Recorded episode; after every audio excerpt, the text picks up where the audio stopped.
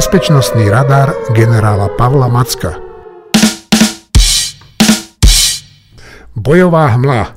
Pán generál, zdá sa, že na tej Ukrajine ako keby bolo ticho skoro, aspoň podľa našich médií. Čo sa tam deje? Je tam vôbec nejaká vojna? Tak vojna tam je, stále sa niečo deje. Podľa vyjadrenia Ukrajincov taká zaujímavosť je, že naše stíhačky mig dvadsaťdeväť už by mali byť v nasadení. Podpredsednička Verchovnej rady o tom hovorila dokonca aj počas toho svojho príhovoru na Slovensku, že ako dlho v tom vzduchu vydržia, uvidíme, lebo tá ich stredná doba do poruchy nebola príliš dlhá, ale oni si s tým poradia nejako jednoducho. Je to dobré. Na druhej strane počujeme ale Zaluzhného, ktorý hovorí, že ani tieto migy mu nevyriešia celkovo tú situáciu, že to je zložité s nimi útočiť na tie drony. Ja si myslím, že vedia tie stíhačky na to útočiť, ale samozrejme ef šestnásť má inú palubnú výstroj a iné rakety, ktoré potovie podvesiť, no ale budú musieť nejakú dobu žiť s týmto a pýtajú e, tie stíhačky. Je to pre mňa aj taký signál, že zrejme v tichosti sa niekde už cvičia tí piloti a vlastne teraz tá retorika bude takto pokračovať, že nakoniec dajte nám aj tie ef šestnásť, lebo technicky ef šestnásť sú dostupné, je ich dosť, sú k dispozícii, ale nie je to také jednoduché. Ukrajinci nemajú pripravenú infraštruktúru, tak ako ani my nemáme pre to pripravenú infraštruktúru, infraštruktúru, takže bude to chvíľu trvať, ale, ale je to len otázka času, kedy Ukrajina dostane aj ef šestnásť. Dobre, kto vyhráva? Tak je, je pomerne ticho, ako keby to bolo také ticho pred búrkou, alebo ja by som to skôr nazval, ako keby sme boli v oku hurikánu. Viete, hurikán je taký, že ano. V tých ramenách toho hurikánu alebo v tej špirále sú veľmi intenzívne meteorologické javy, silný vietor, zrážky, ale v uprostred je ako keby také ticho. Takže momentálne sa to tak zdá, že vlastne ako keby bolo ticho, že príliš veľké nejaké správy nepočujeme z toho bojiska, ale Rusi opäť mierne postúpili v oblasti Bachmutu, natlačili sa Wagnerovci viacej do mesta, to znamená, naplnilo sa to, čo sme sa bavili minule, že zrejme si vybrali nejakú operačnú pauzu, doplnili zásoby, prestriedali sa, posunuli sa viacej do mesta, ale nič zásadné sa nedieje. Na druhej strane Ukrajinci čiastočne za posledný týždeň, najmä na severovýchode toho Bachmutu, zatlačili naspäť tie ruské vojská, takže Rusi postupujú tiež opatrne, boja sa, aby oni nevošli do mesta a medzi tým Ukrajinci spravia prielom po tých krídlach alebo po tých čelustiach a vlastne obkolesia potom v Bachmute ruské vojská. Vidíme niečo podobné aj v Avdijivke, len v Avdijivke sa ukázalo, že predsa len tá Ukrajina stále má pomerne účinnú protivzdušnú obranu. Vysvetlím. Oni keď boli v Avdijivke, ktorá je južne smerom k Donecku, tesne na predmestí Donecka, hlavného mesta Doneckej oblasti, tak tá Avdijivka bola v takej podkove tiež ako keby z troch strán obklúčená, no len tam sa Rusi dostali do také situ- výhodnej situácie, že Ukrajinci museli stiahnuť e, protivzdušnú obranu, tú, ktorú majú, buk to je stredného alebo krátkeho až stredného dosahu systém a museli to stiahnuť od tej línie, lebo vlastne sa do, tie postavenia palebné týchto raketových systémov už boli v dosahu delostreleckej palby ruských vojsk, museli to stiahnuť viacej dozadu. Okamžite sa otvorilo okno pre ruské sily a vidíme, že ruské sily a aj ruské letectvo si okamžite trúflo a bombardovalo aj tie taktické pozície ukrajinských síl. Vraj tam, vraj tam zhazovali aj granáty so slzným plynom. Všetko možné. To, čo majú k dispozícii. Tak, jak predtým zhadzovali aj s tými termit, termitami, respektíve strieľali z grádov strely, ktoré majú termitovú zlož, to sú tie zápalné, vyzerá tak fosfor, ale reálne to je termit. Takže v tomto prípade tam sme videli vlastne to, že, že ako veľa sa Ukrajincom podarilo uchovať z tej taktickej protivzdušnej obrany a že aký veľký význam to má, lebo v momente, keď vytvoríte v tej zostave dieru, a to sa tento to konšteláciou tej obranej línie stalo, tak vlastne otvorili vzdušný priestor a tí Rusi e, si trúfajú. To znamená, naozaj to je také, že ak Rusi nemajú tú vzdušnú nadvládu, tak nemajú to preto, lebo Ukrajinci sa účinne bránia. Celkovo tie boje sú také ticho pred búrkou. E, Rusi už pomaly hovoria aj tí milblogeri ruskí o tom, že sa chystajú na ukrajinskú protiofenzívu. Samozrejme, že aj oni si niečo chystajú. Ukrajinci e, zintenzívňujú tú rétoriku, ktorá ešte zvyšuje ten intenzívny informačný šum. Tvrdia, okrem iného, že majú vlastné drony s dosahom tritisíc kilometrov, medzi tým sme mali nejaký výbuch uprostred Krymu na vojenskej základni. A čo to bolo? Nevieme ešte, Ukrajinci to oficiálne nekomentujú, ale je to to, čo sme aj hovorili minule.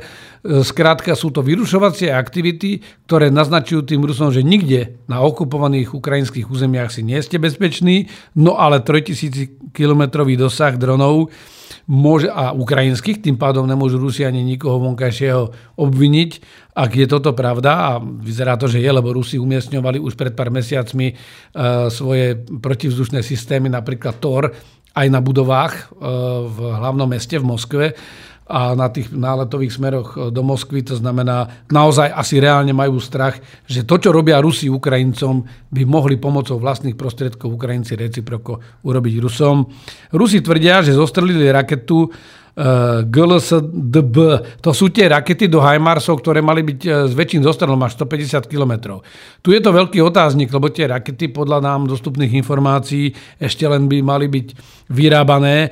Takže ak by taká raketa tam vôbec bola, tak skôr by to bolo možno nejaký prototyp, ktorý tam bol. Ako každá raketa je zostreliteľná, a veď aj Ukrajinci, keď začali používať HIMARSy, tak kombinovali vhodne s raketometnými palbami a strieľali ako keby do kríža, aby pomýlili tie protivzdušné obrany a vlastne garantovali to, že tá skutočná riadená raketa doletí presne tam, kam. Tak toto má. robili? Tak toto robili, to je taktika. Budeme si o tom hovoriť nie v dnešnej, ale v budúcej lekcii z vojny na Ukrajine. No dobre, a ja som niekde čítal, že Prigožin tvrdí, že zničil ukrajinskú armádu. Tak to je čo, nejaký blábol alebo... Tu je presne to, čo sme sa aj minule bavili, že, že sa príliš obidve strany zafixovali na ten Bachmut, ako na modlu. Zelenský hovorí, že keď Bachmut padne, tak padne všetko. Samozrejme, že to nie je pravda ani z vojenského hľadiska, ale dám historický príklad, že niekedy sa boisko stane dôležitým preto, lebo sa tak vojevodcovia rozhodnú. Slavkov u Brna je bezvýznamný kopec, bezvýznamná dedina dokonca aj v dnešnej dobe. No a stalo sa to dejiskom bitky troch cisárov, a zmenilo to priebeh tých napoleonských vojen. Skrátka, ten Bachmut sa stal významným tým, že tak dlho ho robili významným tí politickí lídri z jednej a z druhej strany, že už je významným, lebo do ňoho investovali svoj kapitál. Ale Prigožin tvrdí, že zničil tú armádu. No lebo Ukrajinci povedali, že preto bráňa ten Bachmut, lebo keďže Rusi ako osy na hrušku hnilu idú na to, tak sa tam takisto tlačia, tak tým pádom, že ich veľmi veľa zničili, aj keď majú vyššie straty, a Prigožin teraz, aby ospravedlnil, že prečo tam stále útočí, hovorí to isté. Strategické zákulisie.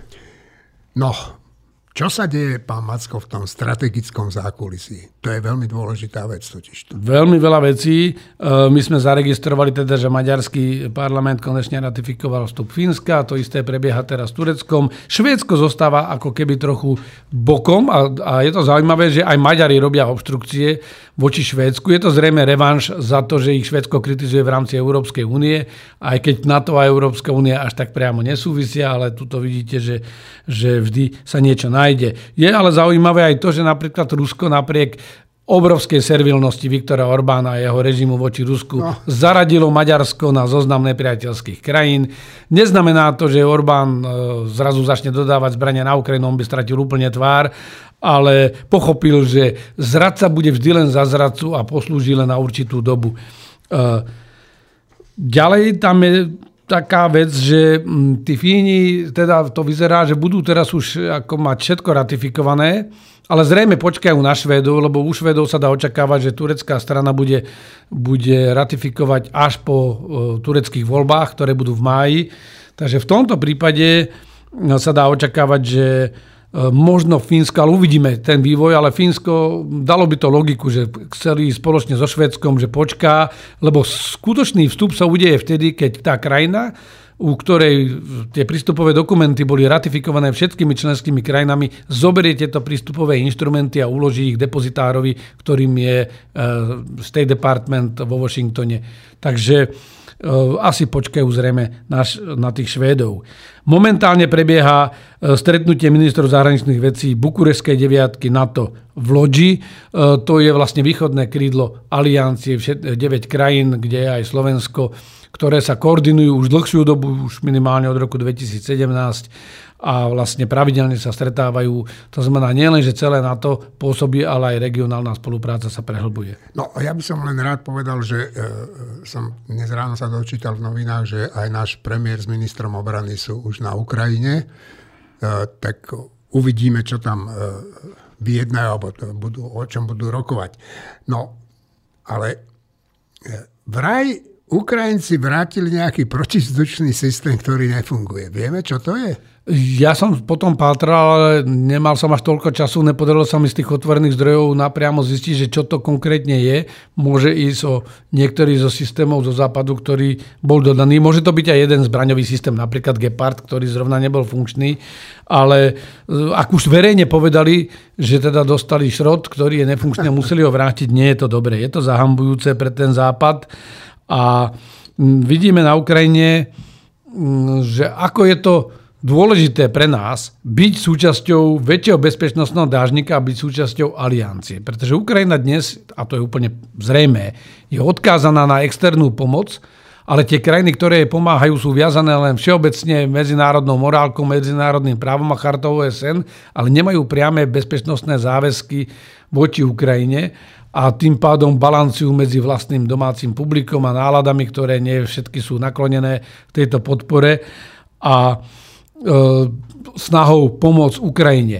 Tu sa ukazuje, že, že pre nás tí, ktorí uvažujú o nejakej neutralite alebo vystúpení z aliancie, že to by bolo z bezpečnostného hľadiska, z dlhodobého sebevražedným krokom, lebo skrátka my stále sa musíme spoliehať a spoliehame sa na ten e, kolektívny dážnik a ten funguje. To je vidieť aj ten rozdielný prístup, lebo naozaj spojenci povedali jasne, že kvôli členskej krajine aliancie pôjdeme aj do vojny, aj do tej veľkej vojny, budeme brániť každý centimeter štvorcový spojeneckého územia, ale nemôžeme dať rovnaké garancie hoci ktorej krajine, akokoľvek s ňou sympatizujeme. Na druhej strane, e, samozrejme je to lekcia z toho, že e, ak niekto si myslí, že pošle nejaký materiál niekde a s tým zalepí oči, tak to nefunguje. Skrátka, lož má krátke nohy. Ukáže sa to veľmi rýchlo. Verím tomu, že to nebol zámer, že niekde niečo zlyhalo, ale je rozdiel, keď my sme dali migy, o ktorých tiež vieme, že Boh vie, ako dlho fungovať nebudú,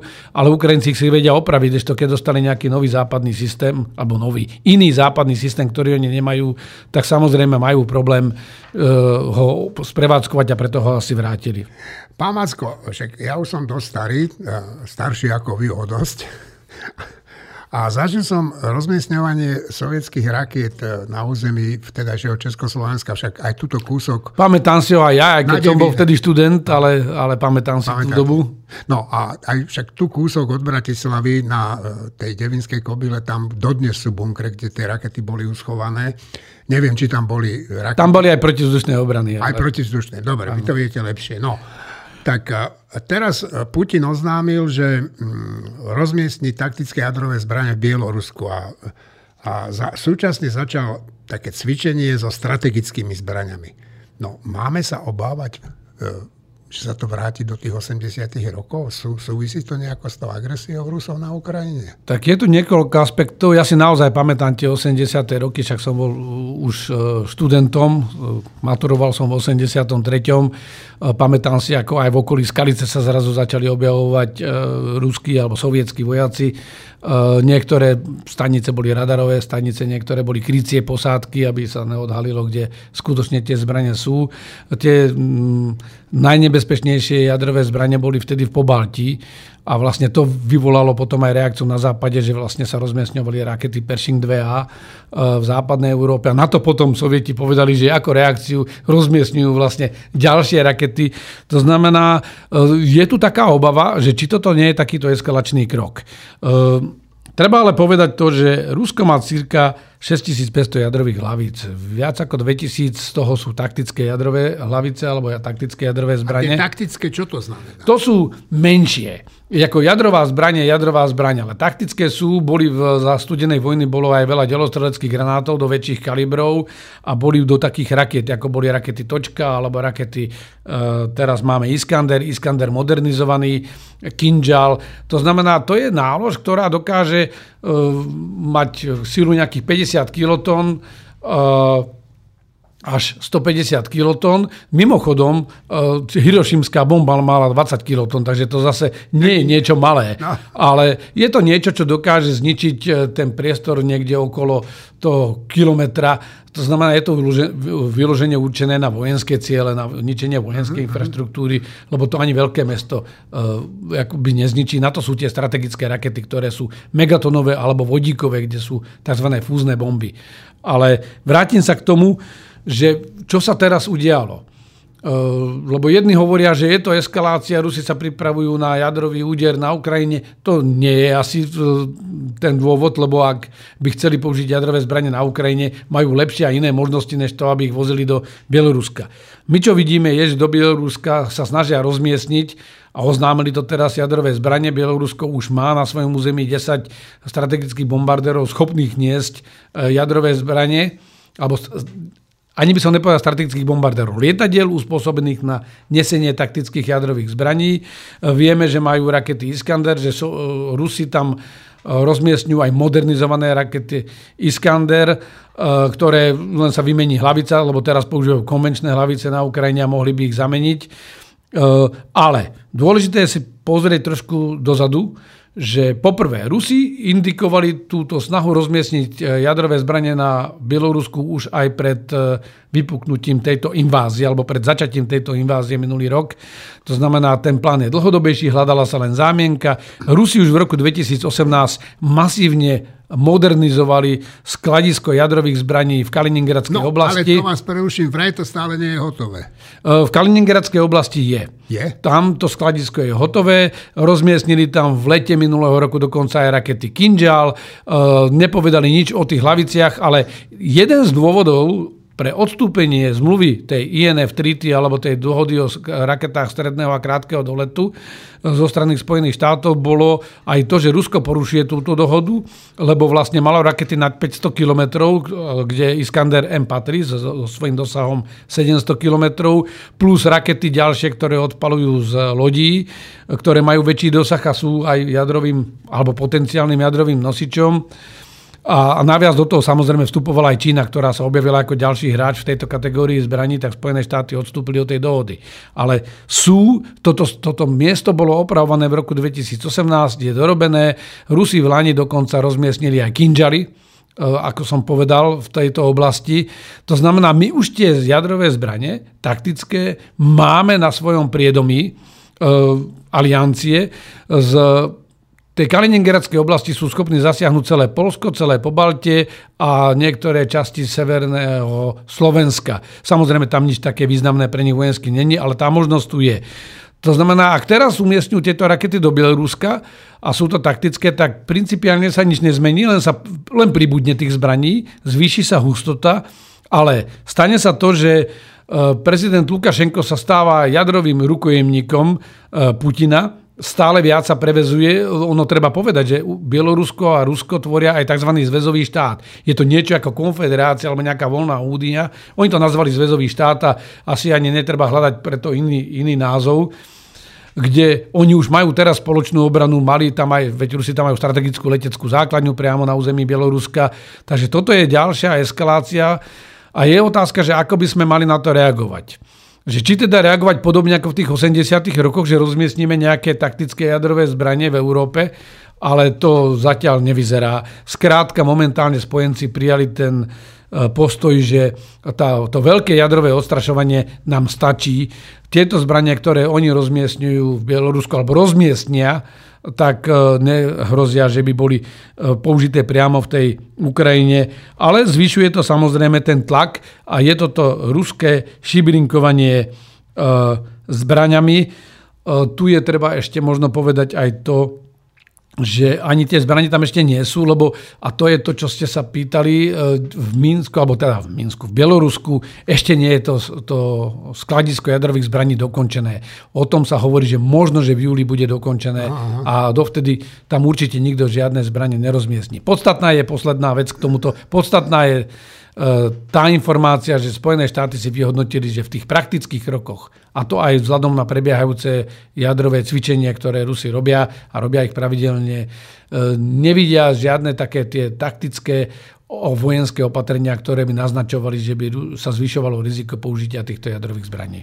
Dobre, pán generál, a čo táto vojna na Ukrajine vlastne učí vojakov, keď sa na to tak dívajú?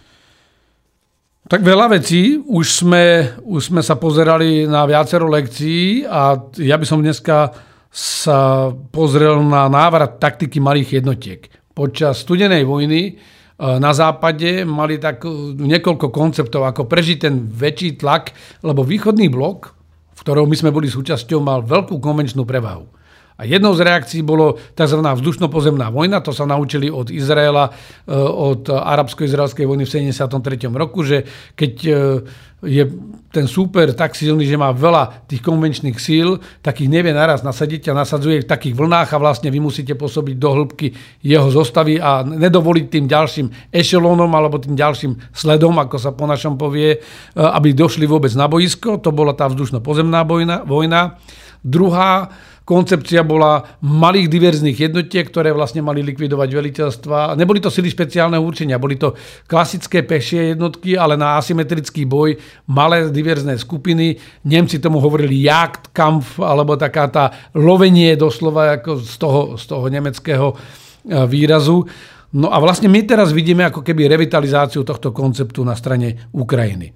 Ukrajinci predviedli najmä v tej prvej fáze vojny, a to aj pri obrane Kyjeva, flexibilnú obranu. Oni nemali možnosť robiť tú vzdušno-pozemnú vojnu a narušovať tie ruské ešelóny zo vzduchu, lebo tam nemali jednoznačne na to prostriedky ani prevahu, ale ani Rusi nemali veľkú nadvládu, aby si, to, aby si vykryli tie svoje presuny zo vzduchu. A tak Ukrajinci na nich začali udierať malými diverznými skupinami. Lesnatý terén okolo Kyjeva, malé jednotky, malé, malé týmy, ktoré boli vysoko mobilné, ale mali veľmi dobrý situačný prehľad. To znamená, dokázali využívať aj to moderné dátové boisko, že to neboli len ľudia známi alebo oboznámení s tým terénom v okolí, ale boli to ľudia, ktorí dokázali komunikovať sa všetky dostupné prostriedky, dokázali vyťažiť z tých svojho toho cloudu alebo z toho, z toho spoločného informačného priestoru ukrajinských síl, ale aj z civilného priestoru vyťažiť informácie, vedeli o pohybe ruských vojsk a útočili im do tyla, útočili im na konvoje.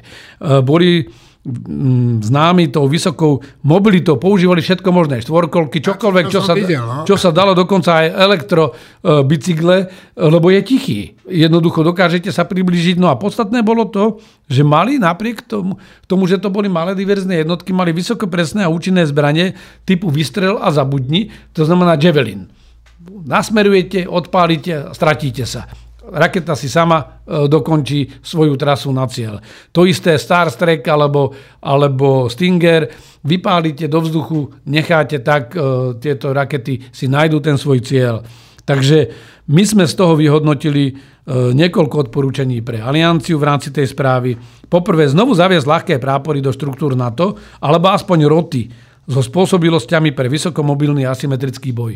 Vy nedokážete každého pešiaka preškoliť na všetko, aby bol aj ako výsadkár z piateho pluku špeciálneho určenia, aby zároveň bol aj, aj obsluha bojového vozidla alebo tanku, aby zároveň bol aj, aj nejakého komando, komando ostreľovač. ostreľovač a zároveň komando, ktoré vysadí niekde vrtuľník. Takže je treba možno zriadiť takéto špecializované jednotky. To znamená, ak dneska má brigáda tri prápory, tak buď sa urobí štvrtý prápor, alebo jeden z tých práporov sa určí ako ľahký prápor na ľahkej technike, ktorý dokáže robiť túto diverznú činnosť doslova, alebo boj v meste. Druhá vec, ktorú sme odporúčali, je vycvičiť jednotky pechoty na boj v meste a komando operácie. Robia to aj tie sily pre špeciálne určenie, ale tie sú schopné pôsobiť aj v hĺbke územia protivníka. Toto je vyloženie pre... My sme napríklad mali dvadsiaty tretí motorizovaný prápor, ktorý ale nebol vyzbrojený tými štvorkolkami. lebo sa ten projekt zastavil. A tam sa presne premýšľalo, že tento prápor sa zároveň vycvičí nielen na tie klasické pešie úlohy a stabilizačné úlohy, ktoré sme videli v tých zahraničných misiách, ale vycvičí sa aj na tieto komando operácie a tým pádom nebudú to síce výsadkári a budú napríklad aeromobilní, že ich tie Black Hawky naberú, vysadia ich niekde, udrú ako komandu, zase ich zoberú naspäť. Mhm. Ďalšia vec je, že by malo na to výrazne zvýšiť produkcia zásoby vysokopresných, ale na použitie jednoduchých zbraní. To sú tie protitankové, protiletecké, protidronové zbrane, ktoré rýchlo vycvičíte aj týchto pešiakov, že skrátka on musí sa naučiť ovládať behom dňa, že vystrel zabudni proste, vystrelí ten, ten Javelin a už sa nemusí starať, alebo en lav rakety, on ju vystrelí a už tá raketa si dokončí tú svoju úlohu. Prispôsobiť logistiku aj na vytváranie predsunutých zásob a zriadiť systém trvalého a intenzívneho výcviku pre zosadnutú pechotu, to znamená nielen z tých bojových vozidiel, ale aj ten boj v meste. tristošesťdesiat stupňov.